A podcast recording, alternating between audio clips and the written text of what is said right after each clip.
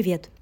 Меня зовут Татьяна Харченко, я когнитивно-поведенческий коуч и психолог, и это подкаст «Терапия Инстаграмом», душевный подкаст для тех, кто хочет быть в Инстаграме искренним и самим собой. Начать сегодня я хочу с личной истории о том, как я загубила свой первый аккаунт в Инстаграме из-за накруток ради псевдоизвестности – когда я решила продвигаться в Инстаграме как профориентолог и стала писать посты, снимать сторис, смотреть в сторону таргетированной рекламы, я очень хотела, чтобы меня заметили, оценили и купили мои услуги. И была уверена, что увеличение числа подписчиков влияет э, на это самым прямым образом. Поэтому я легко сманилась на участие в Гиве и практически следом в марафоне вложив почти 20 тысяч э, рублей в гиф у крупного блогера, это было два года назад, я реально получила огромный приход подписчиков. И те самые заветные 10 тысяч фолловеров. Тогда это было нужно для заветной ссылки в сторис, помните? Сейчас она доступна каждому через которую я хотела и готовилась продавать курс про профессии будущего. Но не прошло и месяца, как мечта начала разрушаться прямо на глазах. Я же мечтала, что большее количество подписчиков действительно будет интересоваться мной, моими услугами и даже моей личной жизнью, куда я сходила, что на мне надето, когда я буду наконец-то отвечать на вопросы подписчиков. Ну а в реальности подписка на меня была просто механическим действием для получения там айфона. Подписывались сами в гивах? Знакомо это чувство, когда не понимаешь, кто все эти люди в твоей ленте и почему ты должна смотреть на их утренний кофе и слушать их умничание. Да, я расстроилась очень сильно, разочаровалась. Цифра ни успеха, ни повышения самооценки не принесла а разочарование собой, своими пустыми действиями и слитыми деньгами вообще долго меня триггерили при словах продвижение в Инстаграм и личный бренд.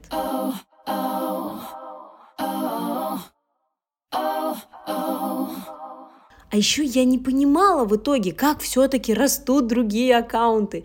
И где мне теперь взять денег на СММ-специалиста, таргетолога и других, если в Инстаграме мне теперь делать вообще ничего не хочется? И если на уровне поведения я перешла в такое замирание, бездействие и избегание, то глобальной мыслью, которую я не говорила себе вслух, но то ощущала кожей буквально, была «я неудачница». Я не смогла. Я вложила деньги, я сделала какие-то движения и не смогла. И все это увидели. Так я думала тогда и, конечно, очень страдала от этого, а еще накручивала себя, что страдаю от такой фигни. Ух, может, и вам это тоже очень знакомо. Такой подход еще называют синдромом отличницы. То есть, если я берусь за что-то, то должна достигнуть идеала. И вот я, собственно говоря, и подошла к той самой теме подкаста, которую заявила в названии про успешный успех или нарциссическая травма.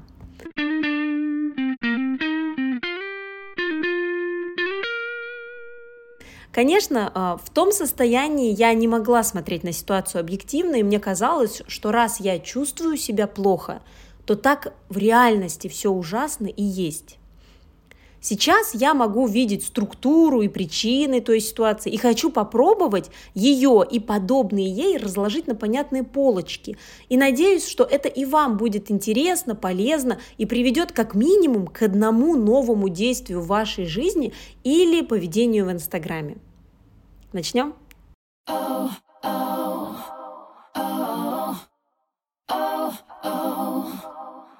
Наверняка вы слышали сочетание «успешный успех». Возможно, у вас, как и у меня, есть какое-то отторжение этого феномена. В целом, я его воспринимаю как желание казаться каким-то человеком, а не быть им. То есть такой красивой маской, фильтром, которого в реальной жизни, скорее всего, не существует. Но чудесный монтаж в виде четко выверенной ленты с фотографиями в единой обработке, утренних сторис с пробежки, демонстрации чувств на камеру и как будто бы ненатуральных жалоб на рабочую загрузку, ну и так далее. У вас, наверное, и свой список имеется к понятию успешного успеха. В психологии это часто называют избеганием. Избегание реальности, своего несовершенства, неприятных чувств от этого. Это часто дает такое мнимое чувство управления своей жизнью, снижением беспокойства и такой ложной самореализации. Я говорю про ложные и мнимые чувства, потому что все это базируется на большом страхе быть раскрытым и разоблаченным, страхе быть таким собой, которого отвергнут окружающие. Ну, как минимум, просто пройдут мимо и не заметят, проскролят ленту. Ну а катастрофа, если выскажут это прямо, глаза там напишут в комментах или в директ напишут. Откуда же этот страх вот быть просто собой? И тут мы подходим как раз к теме нарциссической травмы – Почти каждый человек знает, что такое нарциссические требования от родителей и социума в целом. Нужно стремиться быть лучшей версией себя, побеждать в вечной конкуренции, быстрее начинать читать, хорошо учиться, выигрывать на соревнованиях. А если не хочешь к этому стремиться, то и не выживешь как будто – еще бывают родители, которые хотят, чтобы их дети жили лучше, чем они. Хотят дать им лучшее образование, больше возможностей, меньше разочарования от нереализованных желаний. И все это под соусом «мы для вас вон сколько всего делаем» или «сделали». Или с упреком плох тот лейтенант, который не хочет стать генералом. То есть требование быть удобным родителю, хотеть всего того, чего он хочет для ребенка, расширять его эго детскими достижениями. И все мы волей-неволей перенимаем эти стандарты к своей жизни, а потом и передаем их по наследству детям. Oh, Наш век считается веком нарциссизма, когда проявление нарциссических черт встречается у большинства. В чем а, выражается успех в настоящее время? В деньгах. Сколько бы там компаний у вас не было, какие бы гениальные идеи не приходили в голову, сколько бы подписчиков у вас не было. Важный вопрос, как это монетизируется. Есть довольно такой простой шаблон, чтобы монетизировать буквально что угодно. Возможно, вы об этом читали в книжках, слышали на курсах, да, нужно там рисковать, много работать, делать все классно и быть лидером. Мне кажется, даже большая вообще часть книг, э, курсов это декларирует. Но этот шаблон невыполним, потому что он никак не учитывает вашей личности. Как будто бы все, что нужно сделать для успеха и монетизации, это лишь приложить достаточно усилий. Нужно писать понятные посты со сторителлингом, делать ленту с воздухом и разноплановыми фото, добавлять в сторис драматизма и сценарного мастерства, снимать рилсы на трендовую музыку, обязательно запускать таргет, сделать продающую шапку и понятный топлинг.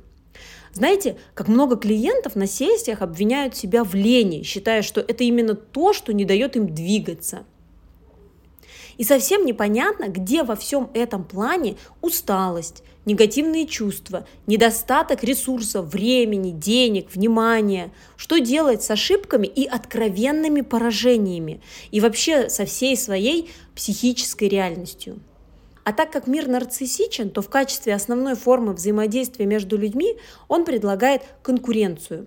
В основе такой конкуренции лежит тревога. Человек переживает, что для него не будет места в этой жизни, если он не станет там самым лучшим. И приз в этой конкуренции – нарциссическое ощущение собственной лучшести, которое снижает тревогу. Знаете, какие изменения происходят у тех, кто несет в себе нарциссическую травму? Oh. Первое. Не принимают себя, потому что от части себя нужно отказаться, от той самой, которая мешает конкуренции. Это может быть и реальная часть тела, кто ж тебя с таким большим носом замуж возьмет. Или у тебя уши оттопыриваются, поэтому никаких коротких стрижек. Могут быть качества характера. Ой, что-то ты слишком добренький, так и себе ничего не оставишь. Или сядь уже, наконец, делай домашку, а то мы так никогда школу с тобой не закончим и останешься неучим. А еще часто это неприемлемые чувства. Например, нельзя злиться, нельзя плакать, часто это к мальчикам, кстати, относится. Нельзя показывать радость, ну вдруг сглазят. И как следствие, такое мышление становится черно-белым. Себя обесцениваю, других идеализирую. В то время как где-то очень глубоко уверен, что идеален-то на самом деле я. Второе изменение с нарциссической травмой – это не понимаю, чего хочу. Потому что желания определяются значимыми другими, конкурентным социумом. Отсюда большая зависимость от мнения окружающих, большая вера в судьбу, там, в ретроградный Меркурий, нумерологические предсказания и другое. Кто-то или что-то должно подсказать, чего хотеть и к чему стремиться. И третье – это огромный страх отвержения, непереносимость собственного бессилия и избегание эмоциональной работы в принятии сложных эмоций от жизни, злости, стыда, гнева, зависти и других – то есть желание контролировать свои эмоции и проявлять только социально одобряемые. Ну, например, тренд на искренность, он породил большое количество сторис и прямых эфиров со слезами, потому что людям интересно смотреть, как проживают это другие, и при этом не вовлекаться в собственные сложности. Про избегание я уже говорила раньше, да, вот это оно то самое. И Инстаграм, который по сути просто инструмент, приложение в телефоне, становится одним из нарциссов, который триггерит детскую травму. Это ведь он показывает примеры успешных людей, за которыми нужно поспевать и обгонять. Это он требует быть другим, чтобы запомниться, выделиться и продать. Это он грозит отвержением, если показатели вовлеченности и охватов не растут. Oh.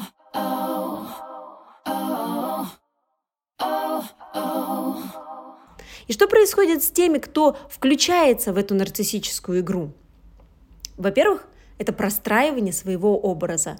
Можно пойти на курсы или нанять человека, который скажет, какой образ нести в ленте, сторис, какие ценности уместно показывать, как обращаться к подписчикам. Это про то, что нужно иметь идеальный образ и методично переносить его в Инстаграм. Но так как за внешним своим идеалом стоит обесценивание, то страх разоблачения взлетает до небес. Второе, вытекает как раз то, что находятся те, на кого хочется равняться, кого идеализируем, кто становится таким идолом, у кого нужно скупить все курсы, чтобы встать с ним на одну ступеньку. Третье, так как избегание наше все при такой травме, то нужно как можно больше советов получать от знающих, чтобы они подсказывали, какие конкретно шаги нужно делать там, в продвижении, вовлечении, узнаваемости и так далее.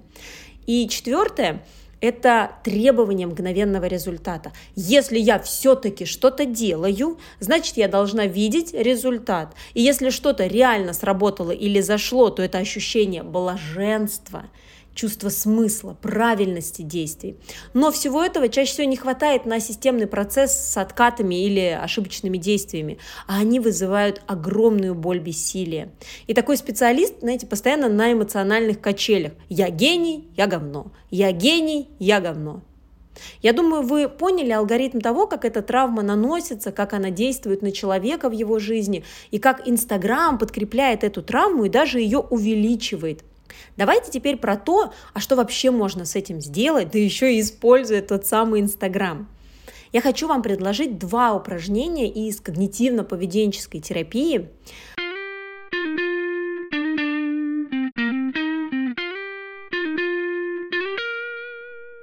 Первое. Предлагаю вам вести мониторинг своих дел на протяжении от 3 до 7 дней. Выглядит это так. У вас есть, например, распечатанный листочек с таблицей, где каждая строка – это один час. Нужно записывать, что вы делали каждый час, даже сон там должен быть указан. Ну а чтобы это было терапевтично, то каждое занятие оцениваем по двум шкалам – удовольствие и важность. Форму такого ежедневного мониторинга можно скачать по ссылке в описании этого выпуска подкаста, ну или написать мне в директ Инстаграм, и я вам его вышлю. Это первое. Второе упражнение направлено на то, э, чтобы разобраться, что же вас триггерит в успехе других или почему вы обесцениваете собственные успехи. И, может быть, даже стыдитесь ими делиться. Для этого подумайте, какую установку вам прививали в детстве родители, которая сейчас вас заставляет двигаться через «не хочу». Например, что деньги легко не достаются или никогда не проси ничего у других, пусть сами придут и дадут. Вспомнили? Что-то, с чем можно поработать прямо сейчас, на ходу. Угу.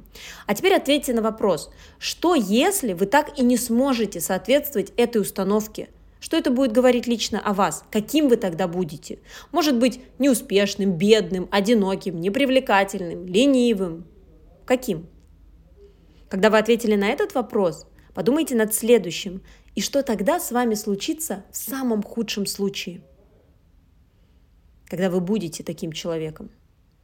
А теперь нужно соединить начало и конец, то есть ту установку, которой вы можете не соответствовать, и тот худший вариант развития событий. Ну, привожу пример. Исходная установка у клиента. Я должна быть скромной.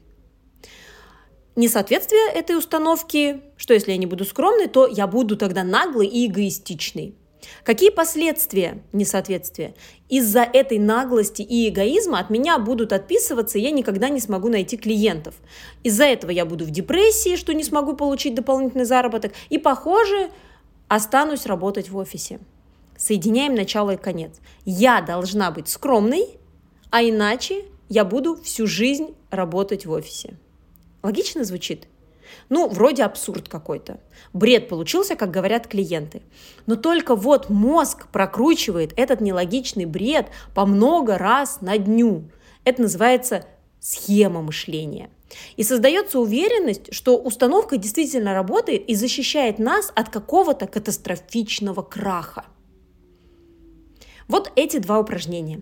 Как выполните? Обязательно напишите мне, что узнали нового о себе, о своем мышлении, что чувствуете после упражнений. Я буду рада пообщаться с вами лично.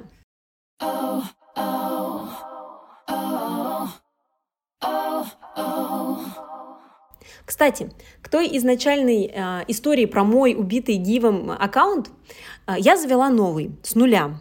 Все мои знакомые, те, кому мои мысли, действия, я сама интересны, пришли в новый и подписались. Это было около 100 человек.